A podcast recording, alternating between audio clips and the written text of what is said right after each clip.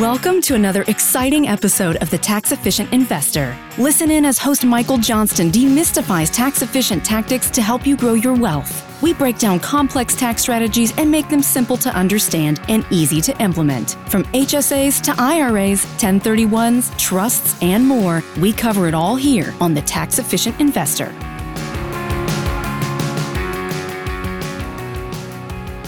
Welcome to the show. I'm Michael Johnston. Joining me today to talk about tax efficient investing is Alvin Carlos. Alvin is a managing partner at District Capital, a financial planning firm in the DC area, helping professionals in their 30s and 40s. Alvin, welcome to the show. Thanks, Michael. Happy to be here. So I, am excited to talk about UTMAs, UGMAs today. This is something I got the idea for this because I was I was talking with a friend who had screwed this up and, and didn't understand what these were. Not super complicated, um, but it, it, there there can be some ways to go wrong here. So we're going to set him straight. We're going to provide some good information here from from Alvin. He knows a ton about this. Um, Alvin, let's dive right in here. So we're talking about uh, custodial accounts. So mm-hmm. at, at a high level, what is a custodial account? How does this work? Custodial accounts are taxable investments that is set up and controlled by an adult in the behalf of a minor. So the typical example is a parent or a grandparent opening an exto- a custodial account for their child. Got it. So it doesn't have to be it doesn't have to be just the parent or it doesn't have to be a grandparent. It can be it can anyone essentially can can contribute to one or can set one up. Is that right? Exactly. It can be anyone. It can be Taylor Swift opening up a custodial account for one of her fans. It can be anyone. Yeah. Okay, I, I love I love that example. um, so a couple of the um, the ones that we're talking about today, we've got UTMAs and mm-hmm. UGMAs, which mm-hmm. is a, a, mouthful. So uh, a lot of similarities here, a couple of differences. What are the run down these these for us. What are the similarities and differences between these two types of accounts? UTMA stands for the Uniform Transfer to Minors Act, and UGMA stands for Uniform Gifts to Minors Act. They're essentially laws that allow gifts, either cash or stocks or bonds, to be given to minors without tax implications. And so the main difference is what type of accounts can the adult, in this case, typical case, a parent can give to their child. A UGMA can only contain financial products like stocks or bonds, ETFs, mutual funds. A UTMA is more inclusive, so you can give financial products there, or you can also do physical assets like jewelry or real estate. Got it. So a little bit more flexibility in terms of of what you can include in there. Exactly. Um, so, so what are the what are the advantages here? Why why is this a good idea? Who might want to think about setting up a, a UTMA or a UGMA for, for a minor? Um, yeah, what's the what's the use case? Why is this potentially a smart idea? These are often used by parents who want their kids and who want to give their kids a financial head start. So for example, if you are planning to eventually leave your some of your money to your kids, and because you're a high net worth individual, you're probably going to pay estate taxes down the road at the state level. It's higher at the federal level, but some states, we can talk a little bit more about this, but some states you end up paying a ton of estate taxes. So this is also for high net worth individuals who want to leave a legacy to their kids. And the reason is your you can give the power of compounding to your child early on. Mm-hmm. Everybody knows the power of compounding. If you start at an early age, you invest it in stocks, it can grow like triple, quadruple, etc. And the nice thing about this compared to other types of accounts is you can use it for whatever purpose, and there are no contribution limits there are no income limits. It doesn't matter how much you make, and you can give as much as you want each year. Um, obviously, you have to keep in mind that at least for 2023, you can give as much as $17,000 without having to file a gift tax form. Got it. Yeah, so let's let's talk about that that gift tax piece of this a little bit. You mentioned for folks who are potentially going to run run up against the uh, estate tax mm-hmm. there's a, a, limit, there's a federal limit, and then there's often state limits mm-hmm. um, of, of, how much you can transfer to, to future generations before you have to pay. The, the way that it works in this country, our tax code is essentially, in most cases, I'm simplifying a little bit here, but you you pay taxes when you gift someone money if you go if you go over this threshold. Um, mm-hmm. And I think the threshold, Alvin, you probably know better. It's it's about twelve million dollars um, right now. Exactly. I think it's going to go down in a couple of years if if Congress uh, if Congress doesn't act. Mm-hmm. Um, so how does this kind of piece together with that for folks who are are going to run up against that? Um, you you mentioned um, that you can transfer seventeen thousand uh, dollars without uh, starting to use up your exemption. So let's dive in a little bit deeper to that. How does that uh, how does all that work for for folks who are potentially going to hit that uh, twelve million dollar mark? So essentially, if you're if if you expect to hit that estate tax exemption for federal government and also for states. So, for example, some states can impose as mm-hmm. much as 16% or 20% of any value above a certain amount, and you pay estate taxes. Using the UTMA or UGMA can help you avoid paying that hefty estate tax down the road because you can keep on giving $17,000 a year and it usually increases every year. Yeah. If a couple, you can give twice that amount, 34000 a year to your child and basically avoid paying several thousand dollars, several thousands of dollars uh, in taxes, federal and state taxes down the road if you use these UTMA accounts. Yeah. And I think it, for for a lot of folks, uh, don't have to worry about hitting that uh, that federal estate tax uh, limit. But you just mentioned, I want to go back to this. It's a great point. I think it gets lost a lot. You have to think about the the state state tax level as well. So I live in I live in Oregon. I think we might mm-hmm. have the lowest. I think it's a million dollars for Oregon. That's right. Um, so so it's you know still a decent hurdle, but um, all of a sudden for you know folks thinking, oh well, I'm not going to have to worry about transferring twelve million dollars uh, a million dollars is a, a, much lower threshold. Mm-hmm. Um, so if you're going to be eventually transferring that much, um, this is kind of a way around it. You can you can give seventeen thousand dollars individually, thirty-four thousand dollars as a married couple. As, as, Alvin just mentioned, those numbers typically go up each year. Those are the, the 2023 numbers. So if you're if you're listening or, or watching this in a future year, um, it, it may be higher. Um, so you're essentially able to transfer to uh, to future generations. I keep saying to future generations. Um? You know, the, the, most common use case is to your kid, but as Alvin pointed out, it could be uh, it could be anyone who you're you're transferring to, any minor who you're transferring mm-hmm. it to.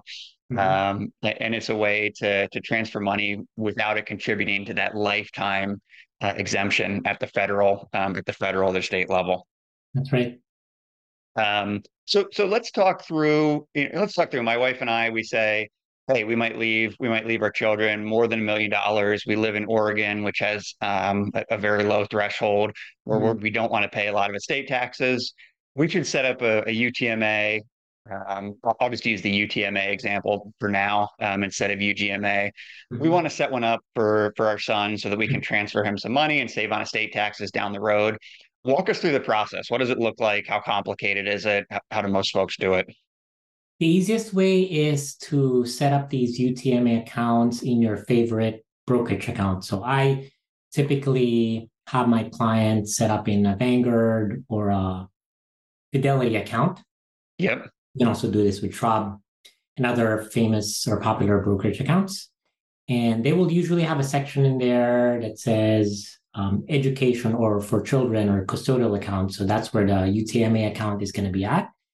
And essentially, you just need to provide your contact information as the adult who will control this account and name, date of birth, social security number of the the minor, mm-hmm. child or your you know, grandchild or whoever. And it's pretty straightforward. You after you set that up, and you can just leave it there with um, put a hundred dollars if you want, and it's pretty straightforward. Yeah. Okay. Great. Um, so, so you mentioned you mentioned Alvin that this is a taxable account, mm-hmm. uh, which is important to note here. But th- there's a couple of uh, relatively minor uh, relatively minor tax benefits. Um, you know, not not as substantial as some of the other incentives in the tax code, but uh, there there are a couple of tax benefits here that you can end up paying a, a little bit less in talk in taxes. Can you can you talk through some of the potential savings there? Yes. Yeah, so if you have unearned income is going to be the term that would be applicable to this because if your child works at a grocery store then they will get earned income, which is they actually worked and exchanged labor for it. If you have money in a UTMA account for your son or daughter, and it's gonna most likely earn dividends if you invest it in stocks or bonds, and that's considered as unearned income. Mm-hmm. And any unearned income up to twelve hundred fifty dollars, one thousand two hundred fifty dollars, is not taxed. That's in 2023.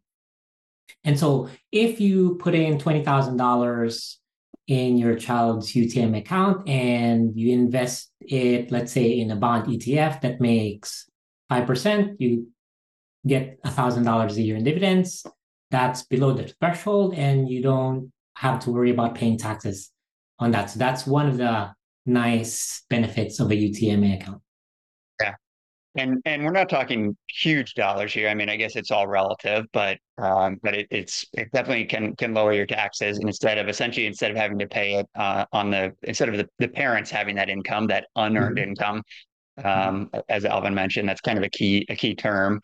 Um, it, it, gets transferred essentially to the minor, and if they're under the threshold, there's no taxes. So it's essentially a tax arbitrage uh, strategy here. Unfortunately, that threshold is pretty low, uh, one thousand two hundred fifty dollars.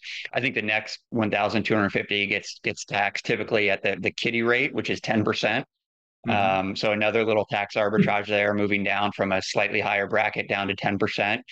Um, I think ultimately we're talking about a few hundred dollars, uh, probably under a thousand dollars a year in tax savings, but mm-hmm. uh, tax savings n- nevertheless. Mm-hmm. Um, and then I think it, I, I want to kind of emphasize one point here. Alvin mentioned that this is uh, unearned income, and that's an important distinction. Um, Alvin, I, I, was talking recently. We just did an episode. I'll put it in the show notes about the the child IRA mm-hmm. um, for parents who, who set up a Roth IRA for their kids. Again, like the UTMA, it's pretty easy to set up. The harder part is getting your kid uh, earned income so that they can actually contribute to it. So unfortunately, this this won't help you with that because this is uh, this is unearned income. Mm-hmm. Um, they've got to, in order to be eligible to contribute it to a, a Roth IRA for your kid, they've got to actually be uh, doing work, whether it's uh, bagging groceries or summer job as a lifeguard, or there's been some other creative ways to to get money for that. But um, unfortunately, uh, this this won't work. This won't work for that. Um, so Alvin, you, you talked about um, this has some more flexibility than some other accounts. It can be used for anything. Mm-hmm. I think you were probably alluding there to a 529, which is another option where where parents can fund a 529 or grandparents can fund a 529. Mm-hmm. But then that has to be used for education expenses. Is that right? That's correct. So if you're planning on helping out your son or daughter pay for college expenses, which, as we know, is astronomical these days. Yeah. And typically, you want to look at a 529 because in a UTMA account, you end up paying taxes after you've achieved a certain amount of earned, uh, unearned income. Right. And but in a 529, you don't pay federal and state taxes on all of your earnings, regardless of how much those earnings are. And in addition, for some states, if you live in a particular state, so I live in the Washington, D.C. area, DC, Maryland, Virginia residents, if you contribute to a 529 up to a certain amount, you can deduct those contributions from your state mm-hmm. taxes. Mm-hmm. So that's also a nice tax advantage with a 529. Yeah. So I, I think in, in summary there, if you're, if you're thinking about, well, how do I save for this astronomical cost of college? I think in general, 529 is going to be better. As Alvin kind of ran through there, you get tax-free growth. If you use it for qualified education expenses, you're going to get uh, tax-free um, withdrawals as well um, to fund those education expenses. Potentially a deduction on your on your state income tax. Uh, mm-hmm. Uh, that varies by state. I think Oregon is a, a little bit less generous. There's a, a relatively small, uh, I think, the cap at, at a pretty low amount, but still, uh, I, I, contribute to a 529 and I'm able to reduce my state taxes uh, a little bit. A, a, ton of variation there on those those incentives. Um, so if you go with the 529, you generally get more tax benefits. Is more rigid, as as Alvin mentioned. Um, you've got to use it for qualified education expenses. A UTMA, uh, UTMA can be used for anything. Uh, so, like a lot of tax incentives, you, know, you give up a little bit of flexibility in exchange for for realizing them. Um, Alvin, I always like to ask this: what are what are mistakes that you see people make with with UTMA's or with custodial accounts in general? Some parents jump into the idea immediately without thinking through the um, implications. So, what I mean by that is once you contribute money in your UTM account, there's no takes backs. There's no take backs. So, if, for example, if your household faces financial hardship, let's say both of you are both spouses are high income earners, but one spouse, for example, loses his or her job, you you can't tap into that UTM account for emergencies. Or, for example, you started it um, where your son or daughter uh, are, are still young before they're teenagers, and as they're growing up, you're like, oh, looks like my daughter is not as mature as I'd hope.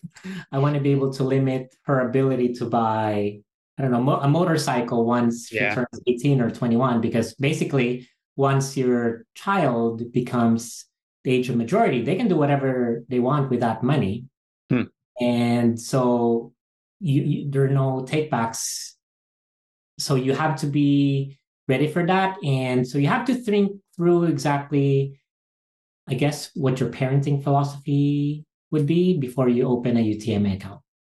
That's great, great points there. Um, Alvin wrote wrote a great article on on UTMAs. We'll be sure to link to that in the show notes.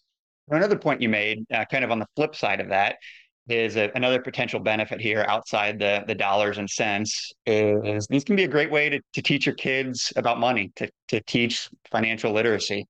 Um, I think you know we don't often appreciate that, and there's definitely a need for that in this country. So I thought that was a, a great point that that you made there, um, Alvin. A good way to, for kids to feel ownership, understand that this money will be theirs someday, uh, get them excited to I don't know, maybe check the, the stock market or. Thank you. Uh, I it, this might reveal my age a little bit, but when I was young, my parents opened uh, just a regular savings account for me when I was young, and this was back in the day where we would get a passbook. It's a physical. I remember those. Like passport, yep. and then you go to a bank, and then they would, you know, put some electronic writing on it that says, "Oh, you earned two dollars," and I was so excited every time I saw it. I would just keep my passbook there as if it was a treasure chest on it in itself, and and if you go through the process of opening a UTMA with your child and show them, okay, we invested it in this mutual fund, and look, it just made three dollars for us this mm-hmm. month. And yeah. you can then explain where does that come from so you can talk a, a whole bunch of things and give your child financial literacy early on yeah, I, I, love that. I hadn't thought about that that passport or that passbook in a long time, uh, and I'm, I'm flashing back here to my childhood. State Savings. I still remember the name of the bank, State Savings Bank. I'm sure long since gobbled up by someone else, but they they had the exact same thing, uh, and it was uh-huh. always going to the bank was always very exciting because you got an update on that, Right. Uh, and you usually got a lollipop too. There was a whole, a whole jar of them. That's where they get by the door. Um, but it's it's a great point. It's a great way to teach kids about uh, about financial literacy to to understand uh, the power of compounding returns. Maybe that's a bit more sophisticated at a younger age. They're just thinking mm-hmm. about um, about I mean, baseball cards or whatever kids buy nowadays, Pokemon mm-hmm. cards that they can buy with it. But uh, great way to kind of impart uh, impart some of that wisdom. Um, there's just a couple other other questions here, a couple other wrinkles in the the UTMA. Um, Alvin, I understand there's a couple states. I think it's Vermont and South Carolina. Uh, they don't have, they don't allow the UTMA. I believe it is. Is that right? That's right. So almost all of the states except Vermont and South Carolina has has passed these um, UTMA laws. So, mm-hmm.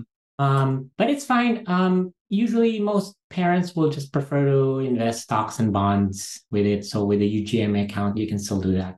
Yeah, you're, you're fine too. So the UGMA is the one that um, has, has, a little less flexibility. You've got to use kind of the, the plain vanilla financial and financial uh, instruments. You can't mm-hmm. invest in the more exotic or alternative assets. But as Alvin mentioned, for 99% of people, that's going to be totally fine. So if you live in Vermont or South Carolina, uh, fear not. And then, um, how should parents think about financial aid if they're contributing to a to a UTMA? How is that that viewed when it comes time to apply to colleges and, and colleges are looking at the the financial ability of the family? That's where one of the downsides will come in come in again, Michael. So mm-hmm.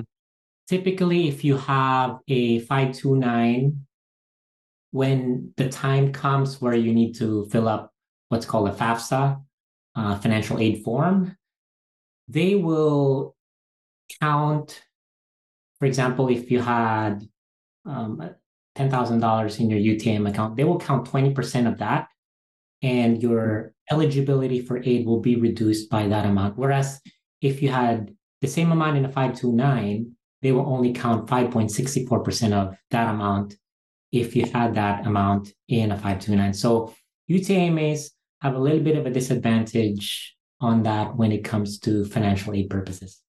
Yeah, got it. So I think in, in, in general here, at least how I would view these is, is not probably for a lot of folks the best way to save for college. Um, can be a good way if you're going to be running up against either the federal or your state's uh, lifetime estate tax exemption can be a good way to think about transferring money to, to future generations. And as we talked about, a little bit of a cherry on top, a little bit of tax savings probably ends up being at most a couple hundred bucks a year for, for most people. Mm-hmm. Um, but uh, hey, every every little bit helps, right? That's right. Uh, well, Alvin, my last question for you: Where can folks go if they want to find out more about you and your firm? They can check out our website. Just go to districtcapitalmanagement.com. For those who are more visual people, we have a YouTube channel. So if you go to YouTube, just type in District Capital. We have a bunch of videos, beginners, intermediate, advanced level, where they can all learn from that. Yeah, great. And it's it's a great YouTube channel. He's got a lot of really good information on there. Alvin and his team do kind of a great job of simplifying a lot of these topics, uh, like you did for us today. So we'll put a link to, to both the website and the YouTube channel in the show notes. Uh, Alvin, I want to thank you for coming on. This was really informative. You've been a great guest. Thank you so much, Michael.